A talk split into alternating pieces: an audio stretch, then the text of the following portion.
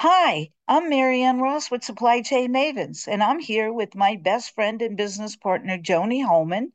And we are just back from a virtual trip to the North Pole to interview the one, the only, the master of supply chain, Mr. Christoph Kringle, better known to you as Santa Claus. Santa was gracious enough to talk with us about his best practices in supply chain management, and he has given us permission to share his insight with you. You won't want to miss this episode of Supply Chain Rocks to be broadcast on December 14th, featuring the master of supply chain, Mr. Santa Claus.